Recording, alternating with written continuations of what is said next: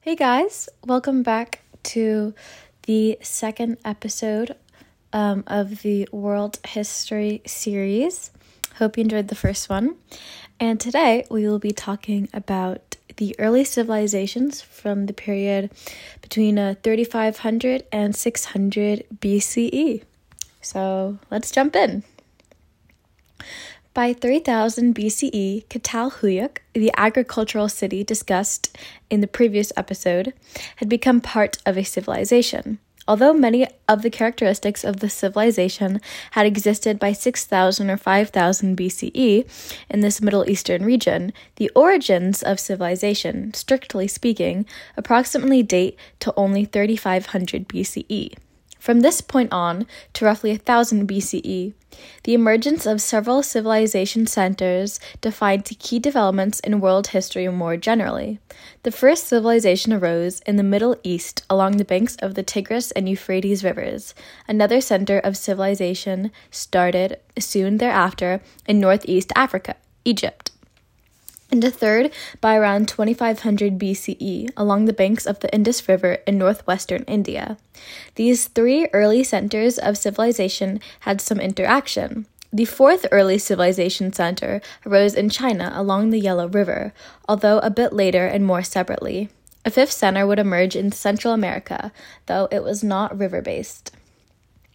After the rise of agriculture, the introduction of civilization as a form of human organization was a crucial step for many people. Civilization first developed in Mesopotamia after about 3500 BCE, on the heels of several changes in technology and communication. This form of human organization spread to several other places and separately developed in China and Central America.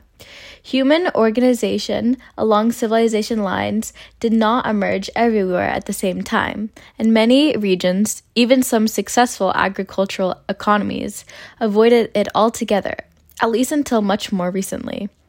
Hunting and gathering in nomadic societies lacked the economic surplus necessary to develop civilization and often actively disliked the constraints they saw in civilization as well. Civilizations normally demonstrated four distinctive features, operating powerfully in combination. First, they developed greater amounts of economic surplus beyond subsistence needs, um, and beyond subsistence needs, and they distribute this surplus unequally. This provided funds for new kinds of monuments. It also heightened social inequalities compared to other non civilized kinds of societies. Second, um, civilizations developed formal governments with at least small bureaucracies. Leadership thus became more specialized than in simpler agricultural or nomadic societies. Third, almost all civilizations, including all the early ones, had writing. This facilitated trade over long distances by facilitating standardized communication. It enhanced record keeping, which aided both commerce and bureaucracy. And fourth, they developed larger and more important urban centers as cities emerged as concentrations of populations. In agricultural civilizations, most people lived in the countryside, and most people remained illiterate. But cities and writing were nonetheless influential in shaping societies with different characteristics from those of the earliest agricultural settlements. There are problems with the definition of civilization. Some scholars prefer to use a smaller number of criteria, which would allow other societies, those that had surpluses and some formal leadership, for example, but not cities and writing, to be included as civilizations. More serious is the common connotation of civilization as being better than other systems of human organization. Leaders of early civilizations often argued that their way of life was more cultivated than that of non civilized peoples, barbarians, around them. But people in civilizations could be cruel and rude. To groups such as North American Indians encountering Europeans in the 17th century, the behavior of the civilized, including drinking and violently spanking children, seemed far cruder than their own, whose habits and capacities for emotional control were often quite refined. Civilization, as meaning greater impulse control, should not be included in the definition of civilization as a form of human organization. The two meanings might, but also might very well not, overlap. civilizations also increased human impact on the environment, another arguably bad result. For example, the first center of copper production, in Europe along the Danube Valley led to such deforestation that the fuel supply was destroyed, and the industry collapsed after about 3000 BCE. The extensive agriculture needed to support Indus River cities opened the land to erosion and flooding because of overuse of the soil and removal of trees. Is the term civilization too misleading with its implications of progress and superiority? Is there another term that would be more accurate while still covering the important organizational changes involved? One final caution areas where early civilization developed covered only a tiny portion of the inhabited parts of the world. Although they were the most densely populated, the early civilizations, all clustered in key river valleys, were in a way pilot tests of the new form of social organization. Only after about 1000 BCE did a more consistent process of development and spread of civilization begin. However, the great civilizations unquestionably built on the achievements of the River Valley pioneers, so some understanding of this contribution to the list of early human accomplishments is essential. Tigris Tigris Euphrates civilization. As new organizational forms, the earliest civilizations introduced innovation that most of us now take for granted writing, formal codes of law, city planning, and architecture, and institutions for trade, including the use of money. Once developed, most of these building blocks of human organization did not have to be reinvented, although in some cases they spread only slowly to other parts of the world. It is not surprising, then, given its lead in agriculture, metalworking, and village structure, that the Middle East generated the first example of human civilization. Indeed, the first civilization founded in the valley of the Tigris and Euphrates rivers in a part of the Middle East long called Mesopotamia forms one of only a few cases of civilization developed absolutely from scratch, and with no examples from any place to imitate. By 4000 BCE, the farmers of Mesopotamia were familiar with bronze and copper working and had already invented the wheel for transportation. They had a well established pottery industry and interesting artistic forms. Farming in this area, because of the need for irrigation, required considerable coordination among communities, and this in turn served as a basis for complex political structures. By about 3500 BCE, a people who had recently invaded this region, the Sumerians, developed a cuneiform system, the first known case of human writing. Their system at first used different pictures to represent various objects, but soon shifted to the use of geometric shapes to symbolize spoken sounds. Early Sumerian writing may have had as many as 2,000 such symbols, but this number was later reduced to about 300, as later people adapted the system for their own languages. Even so, writing and reading remained complex skills, which only had which only few had time to master. Scribes wrote on clay tablets using styluses shaped quite like the modern ballpoint pen. Sumerian art developed steadily as statues and painted frescoes were used to adorn the temples of the gods. Statues of the gods also decorated individual homes. Sumerian science aided a complex agricultural society as people sought to learn more about the movement of the sun and stars, thus founding the science of astronomy, and improved their mathematical knowledge. The Sumerians employed a system of numbers based on units of 10, 60, and 360 that we still use in calculating circles and hours. In other words, Sumerians and their successors in Mesopotamia created patterns of observation and abstract thought about nature that a number of civilizations, including our own, still rely on, and they also introduced specific systems, such as charts of major constellations, that have been in use, at least among educated people, for 5,000 years, not only in the Middle East, but by later imitation in India and Europe as well. Sumerians developed complex religious rituals. Each city had a patron god and erected impressive shrines to please and honor this and other deities.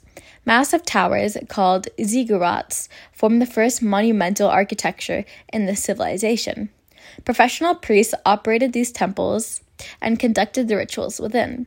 Sumerians believed in many powerful gods, for the nature on which their agriculture depended often seemed swift and unpredictable. Prayers and offerings to prevent floods, as well as to protect good health, were a vital part of Sumerian life. Sumerian ideas about the divine force in natural objects and rivers, trees, and mountains were common among early agricultural peoples. A religion of this sort, which sees gods in many aspects of nature, is known as polytheism. More specifically, Sumerian religious notions, notably their ideas about the gods' creation of the earth from water and about the divine punishment of humans through floods, later influenced the writers of the Old Testament and thus continued to play a role in Jewish, Christian, and Muslim cultures. Sumerian religious ideas also included a belief in an afterlife of punishment, an original version of the concept of hell. Sumerian political structures stressed tightly organized city states, ruled by a king who claimed divine authority. The Sumerian state had carefully defined boundaries, unlike the less formal territories of pre civilized villages in the region. Here is a key early example of how civilization and a more formal political structure came together. The government helped regulate religion and enforce its duties. It also provided a court system in the interests of justice. Kings were originally military leaders during times of war, and the function of defense and war, including leadership of a trained army, remained vital in Sumerian politics. Kings and the noble class, along with the priesthood, controlled considerable land, which was worked by slaves. Thus, it began a tradition of slavery that long marked Middle Eastern societies. Warfare remained vital to ensure supplies of slaves taken as prisoners during combat. At the same time, slavery was in a variable state of existence, and many slaves were able to earn money and even buy their freedom. Mesopotamian civilization developed a strongly patriarchal family structure. By 3000 BCE, only men were shown as wielding a plow in Middle Eastern art. Laws insisted that women remain sexually faithful, but they granted greater latitude to men. Women had a few legal protections, at least in principle. Husbands were supposed to support their wives, and wives could legitimately leave if the support failed. Outside the law, customs developed, particularly in the cities, that further marked off women. By 2000 BCE, veiling a respectable woman became common, in order to shield them from the eyes of men outside their family. The Sumerians added to their region's agricultural prosperity not only by using wheeled carts, but also by learning about fertilizers and adopting silver as a means of exchange for buying and selling, an early form of money. However, the region was also hard to defend and proved a constant temptation to outside invaders from Sumerian times to present. The Sumerians themselves fell to a people called the Akkadians around 2400 BCE. The Akkadians continued much of Sumerian culture. It was an Akkadian king, Sargon, who came to be the first identifiable figure in world history in terms of surviving records. He unified the empire and added to Sumerian art the theme of royal victory. Sargon maintained 5,400 troops, a larger professional army than had existed before. Akkadians sent troops as far as Egypt and Ethiopia. After about 200 years, another period of decline was followed by conquest by the Babylonians, who extended their own empire and thus helped bring civilization to other parts of the Middle East. It was under Babylonian rule that the king Hammurabi introduced the most famous early code of law, boasting of his purpose to promote the welfare of the people, me, Hammurabi, the devout God fearing prince, to cause justice to prevail in the land, to destroy the wicked and the evil, that the strong might not oppress the weak. Hammurabi's code established rules of procedure for courts of law and regulated property rights and the duties of family members, setting harsh punishments for crimes. For many centuries, during and after the heyday of Babylon, Middle Eastern societies were troubled by the invasions of hunting and herding groups. Indo European peoples pressed in from the north, starting about 2100 BCE. In the Middle East itself, invasions by Semitic peoples from the south were more important, and Semitic people and languages increasingly dominated the region. The new arrivals adopted the culture of the conquered peoples as their own, so the key features of the civilization persisted. But large political units declined in favor of smaller city states or regional kingdoms, particularly during the centuries of greatest turmoil between 1200 and 900 BCE. Thereafter, new invaders, first the Assyrians and then the Persians, created large new empires in the Middle East. Egyptian civilization. A second center of civilization sprang up north in northern Africa, along the Nile River. Egyptian civilization formed by 3000 BCE benefited from the trade and technological influence of Mesopotamia, but it produced quite a different society and culture. Less open to invasion, Egypt retained a unified state throughout most of its history. With some fluctuations, the kingdom lasted almost 3,000 years, although its period of greatest vitality had passed by 1000 BCE. Farming had developed along the Nile by about 5000 BCE, but economic activity increased before 3200, in part because of greater trade with Mesopotamia. This acceleration provided the basis for the formation of regional kingdoms and soon a unified empire along the Great River. Because of its early unity and its cohesion along the banks of the Nile, Egypt had fewer problems with political unity than Mesopotamia did. The king, or pharaoh, possessed immense power. The Egyptian economy was more fully government directed than its Mesopotamian counterpart, which had a more independent business class. Government control may have been necessary because of the complexity of coordinating irrigation along the Nile. It nonetheless resulted in godlike status for the pharaohs, who built splendid tombs for themselves, the pyramids, from 2700 BC on. During periods of weak rule and occasional invasions, Egyptian society suffered a decline, but revivals kept the framework of Egyptian civilization intact until after 1000 BCE. At key points, Egyptian influence spread up the Nile to the area now known as Sudan, with an impact on the later development of African culture. The kingdom of Kush interacted with Egypt and invaded it at some points. Neither Egyptian science nor the Egyptian alphabet was as elaborate as its Mesopotamian equal, although mathematics was more advanced in the civilization. Egyptian art was exceptionally lively, cheerful, and colorful pictures decorated not only the tombs, where the belief in an afterlife made people want to be surrounded by objects of beauty, but also palaces and furnishings. Egyptian architectural forms were also quite influential, not only in Egypt, Egypt but in other parts of the Mediterranean as well. Egyptian mathematics produced the idea of a day divided into 24 hours, and here too, Egypt influenced the development of later Mediterranean cultures. The most famous Egyptian art form was, of course, the pyramid, which the pharaohs built to house themselves and their families after death. The largest pyramid required labor forces of up to 100,000 people, and they were amazing achievements given the state of Egyptian technology. Workers rolled the huge stones, weighing more than five tons, over longs, logs and onto Nile barges. The pyramids attested to royal power. They also illustrated Egypt's ability to generate agricultural surpluses and to command a labor force. Egypt interacted periodically with the Middle East, but the contexts were not very influential in either direction. Egypt's interactions with the upper reaches of the Nile, deeper into Africa, were more significant. After about 1570 BCE, in the final main phase of the Great Kingdoms, Egypt also expanded trade with the islands of the eastern Mediterranean, which extended the empire's influence to southern Europe, particularly in terms of monumental art, but also in the area of mathematics. Comparing Egypt and Mesopotamia. Comparisons in politics, culture, economics, and society suggest that the two civilizations varied substantially because of largely separate origins and environments.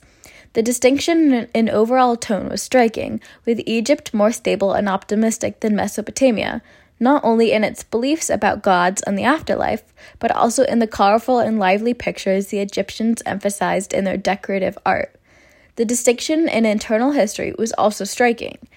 Egyptian civilization was far less marked by disruption than its Mesopotamian counterpart. Egypt and Mesopotamia differed in many ways. Thanks to variations in geography, exposure to outside invasion and influence, and different beliefs. Despite trade and war, they did not imitate each other much. Egypt emphasized strong central authority, whereas Mesopotamia Mesopotamian politics shifted more often over a substructure of regional city states. Mesopotamian art focused on less monumental structures and embraced a literary element that Egyptian art lacked. The economies differed as well. Mesopotamia developed more technological improvements because the environment was more difficult to manage than the Nile Valley. Trade contacts were more wide ranging, and the Mesopotamians gave considerable attention to a merchant class and commercial law. Social differences between the two civilizations are less obvious because we have less information on daily life for this early period. It is probable, though, that the status of women was higher in Egypt than in Mesopotamia, where women's position seem, seems to have deteriorated after Sumer. Egyptians seem to have paid great respect to women, at least in the upper classes, in part because marriage alliances were vital to the preservation and stability of the monarchy. Vivid love poetry indicated a high regard for emotional relations between men and women. Also, Egyptian religion included more pronounced deference to goddesses as sources of creativity. Egyptians did not practice female infanticide, the killing of baby girls, which most societies used for population control. Differences were not the whole story. As river valley civilizations, Egypt and Mesopotamia shared important features. Both emphasized social stratification, with a noble land owning class at the top and masses of peasants and slaves at the bottom. A powerful priestly group also figured in the elite. Although specific achievements in science differed, both civilizations emphasized astronomy and related mathematics and produced durable findings about units of time and measurement. Both Mesopotamia and Egypt changed slowly by more modern standards. Having developed successful political and economic systems, both societies tended strongly toward conservation. Change, when it came, usually was brought by outside forces, natural disasters, or invasions. Finally, both civilizations left important heritages in their regions and adjacent territories. Several smaller civilization centers were launched under the impetus of Mesopotamia and Egypt, and some produced important innovations of their own by about 1000 BCE. River Valley Civilization in India. River Valley civilizations developed in two other centers. Early civilization in the northeastern part of the Indian subcontinent, today known as Pakistan, developed impressive urban structures. Trade with the Middle East was active. The civilization ultimately did not endure, however, and for various reasons, including the inability to decipher the writing system, less is known about this society than about Egypt or Mesopotamia.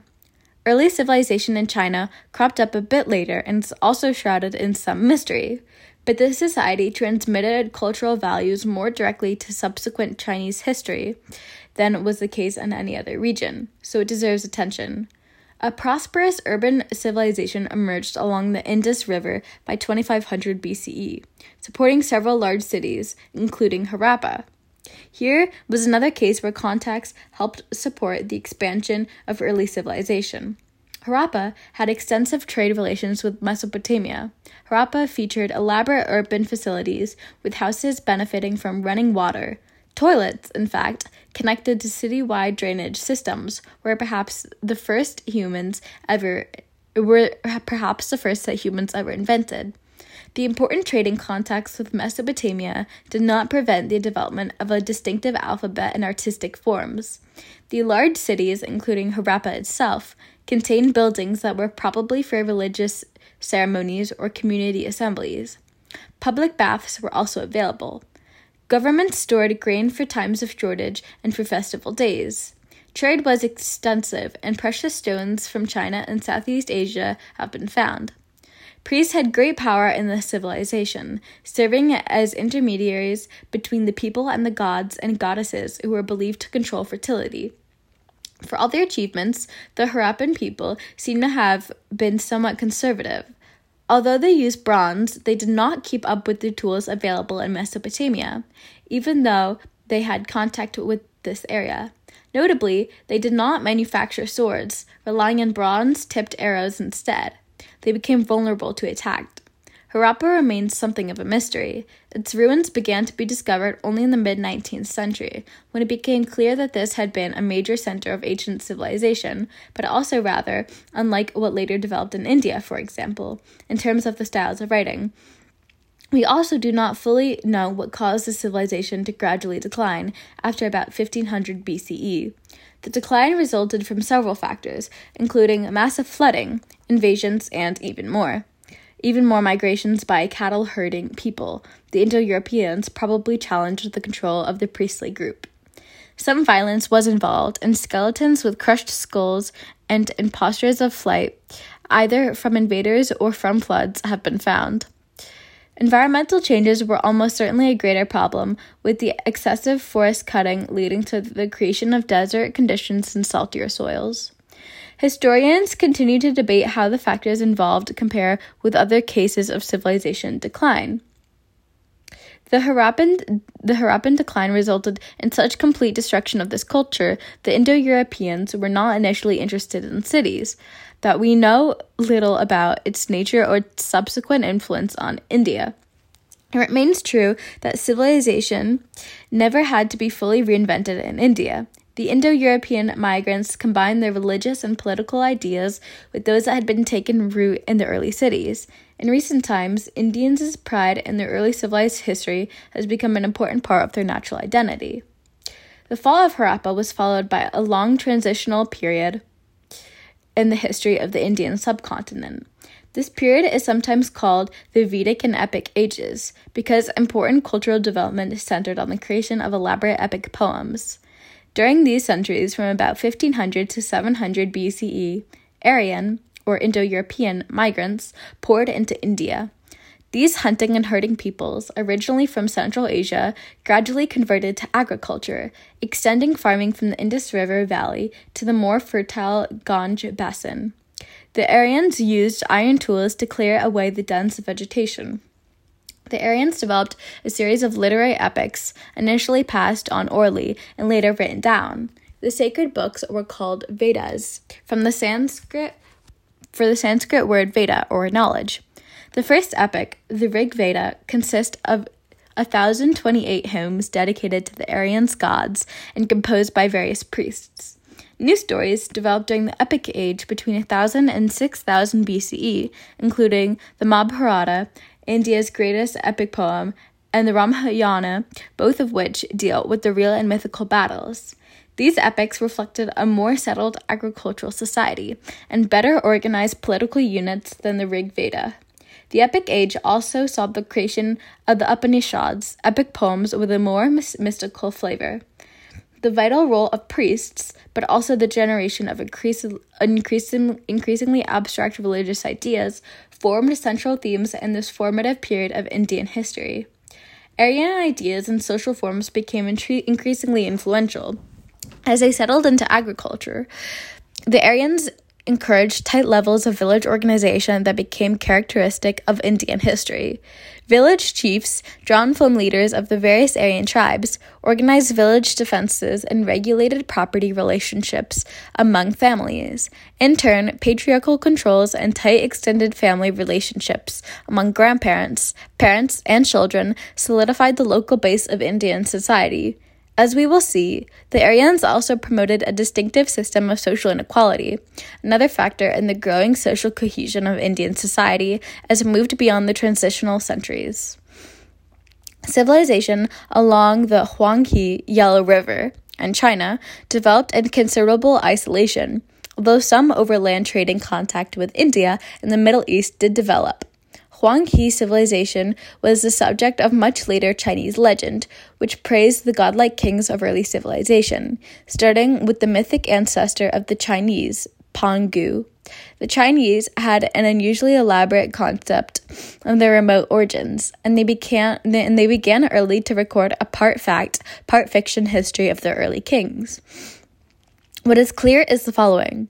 First, a well organized state developed that carefully regulated irrigation in the fertile but flood prone river valley. Early kings sponsored a considerable network of, di- of, of canals. Second, by about 2000 BCE, the Chinese had produced an advanced technology and developed an elaborate intellectual life. They had learned how to ride horses and were skilled in pottery. They used bronze well, and by 1000 BCE had introduced iron, which they soon learned to work with coal. Their writing progressed from knotted ropes to scratches of lines on bone to the invention of ideographic symbols. By 1500 BCE, at least 3,000 pictographic characters had been devised. This standardized writing began, began to provide some unity to the very diverse peoples assembled in this river valley kingdom, who originally spoke a wide array of languages. Science, particularly astronomy, also arose early. Chinese art emphasized delicate designs. Because of limits on building materials in the region, the Chinese did not construct many massive monuments, choosing to live in simple houses built of mud. By about 1500 BCE, a line of kings called the Shang ruled over the Huanghe Valley, and these rulers did construct some impressive tombs and palaces. Invasions disrupted the Shang dynasty and caused a temporary decline in civilization. However, there was less of a break between the River Valley society and the later, fuller development of civilization in China than occurred in other regions. River Valley civilization in China generated a number of features of importance for later periods. Silk manufacturing developed. Some form of ancestor worshipping began. Emphasis on a strong expansionist state, particularly under the Shang, set the basis for later Chinese politics. The Shang fought on horseback and from chariots, using conquered peoples as foot soldiers. They maintained fuller control over their armies, than was characteristic of many other early societies. Shang rulers also directed important rituals devoted to fertility. In times of famine or drought, the state provided dancers to woo the gods with their performance, and the dancers were later buried alive to calm the spirits who had caused the natural disaster. The state, in other words, took on cultural responsibilities, and this too characterized the ongoing Chinese political tradition. The collapse of the Shang dynasty did not end the early civilization period in China. It was followed by the Zhou dynasty, which initially came from the north, flourishing between 1029 and about 7000 BCE, although technically extending beyond this point. The Zhou ruled through alliances with landed families, lacking the means to govern the whole territory directly. This was China's feudal period, with supporters asked to provide troops and tax revenues to the central government in return for grants of land. The Zhou did introduce several innovations that would connect with later Chinese history, serving as a transition from the early civilization period to the next phase. They encouraged settlers to move south to the Yangtze River basin. This expanded China benefited from two agricultural regions, which encouraged both population growth and trade. The Zhou emperors also claimed a mandate of heaven, divine support for their ruler, and they promoted greater cultural unity, backing the use of the Mandarin language and discouraging more primitive religious practices, including human sacrifice, and urging more restrained ceremonies for worshipping the gods. Oral epics and stories began to be written down, further encouraging a shared culture. The Zhou could not maintain their hold, however. After about 7,000, after about 700, political fragmentation increased, with landlords disregarding the state and establishing their own power base. Additional nomadic peoples migrated into China, often converting to Chinese cultures as they settled down. The new levels of disorder encouraged intellectuals to define a clear Chinese value system and ultimately would provoke a more effective attempt to introduce political unity.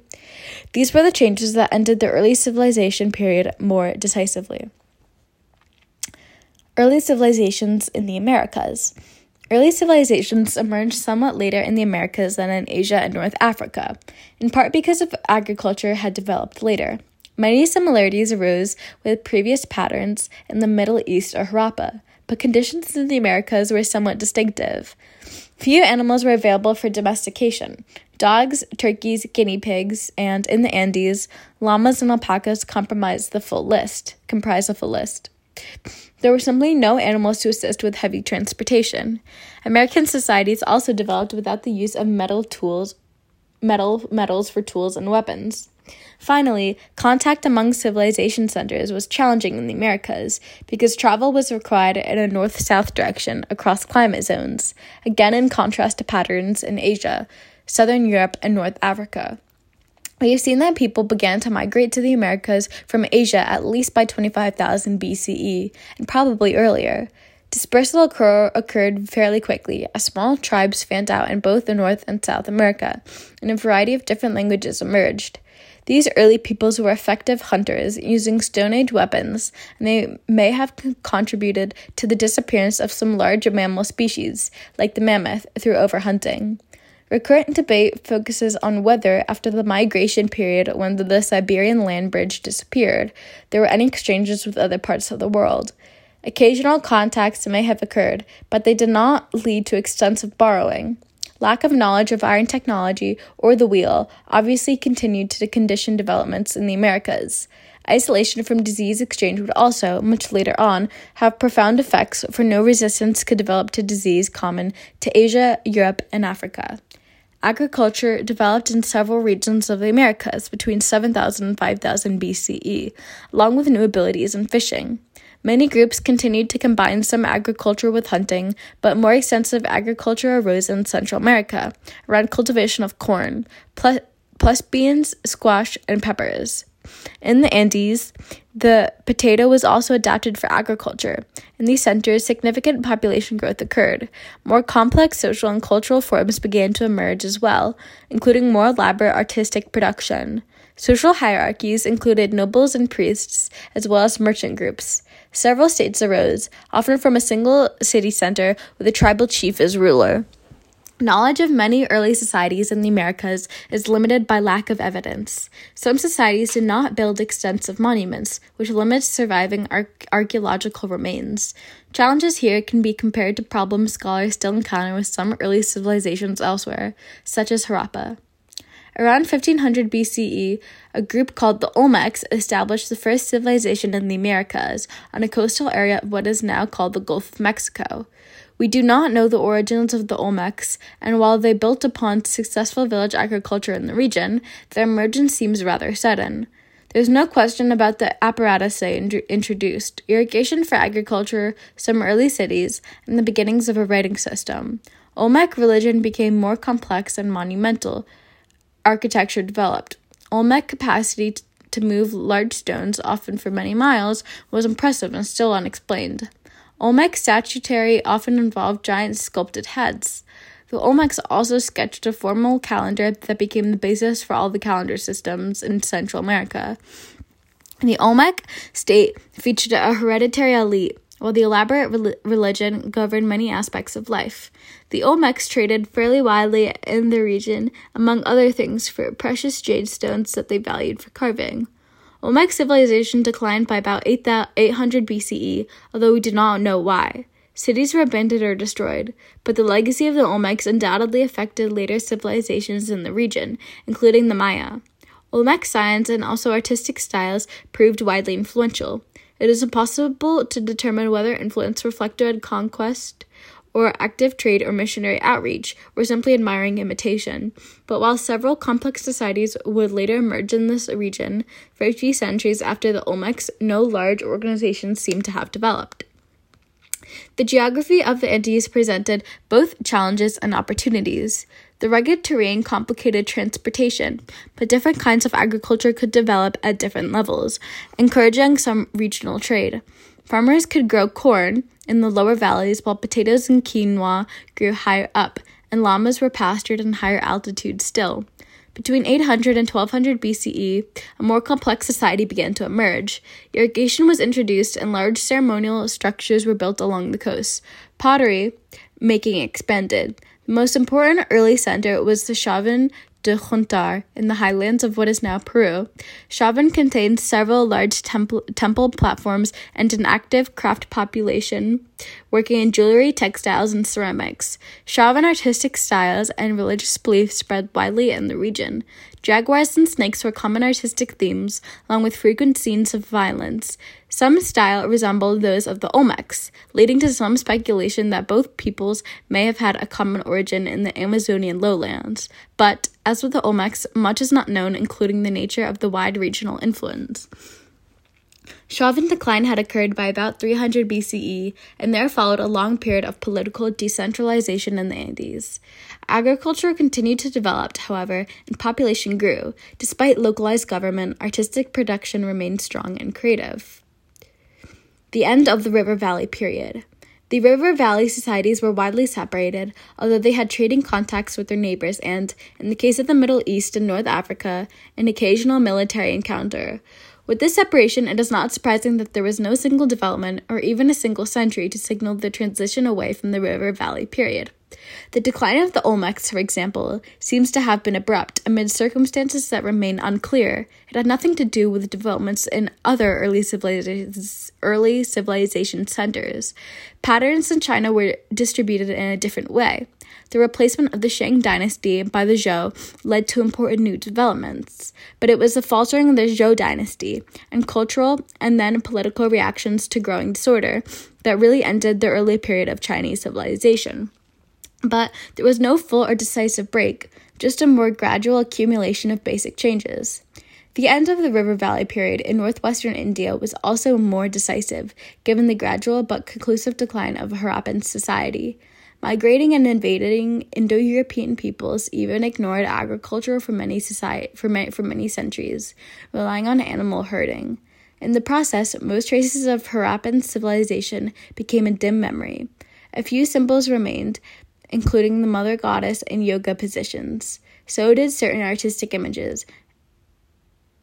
Agricultural techniques, including the growing of cotton, were not abandoned, and the Indo Europeans ultimately took them over. But with the passing of Harappa, a decisive new period in Indian history clearly began. A different set of developments took place in the Middle East and North Africa. In Egypt, we have seen that the power of the pharaohs began to weaken by around 1000 BCE. Invasions, including from other African peoples in the south, became more common. At times, the kingdom was divided in half. After 500 BCE, Persian, then Greek, then Roman invasions effectively brought an end to Egypt's independence. In the Middle East, the patterns of outside invasion continued to 1000 BCE and even beyond. As before, the new states tended to adopt Mesopotamian culture and legal reforms. Around 1100 invasions by an Assyrian ruler were marked by unusual cruelty, including mass execution and the deporting of civilian populations. But the Assyrians did not maintain consistent control, although parts of the empire revived periodically. This inconsistency in the decline of Egypt allowed the formation of a number of smaller states for several countries around 1000 BCE. Thank you guys so much for listening to episode two of this podcast where we covered the early civilizations from 3500 to 600 BCE. Um, and I can't wait to see you next weekend for uh, episode three. All right, have fun and stay learning, you guys. Bye.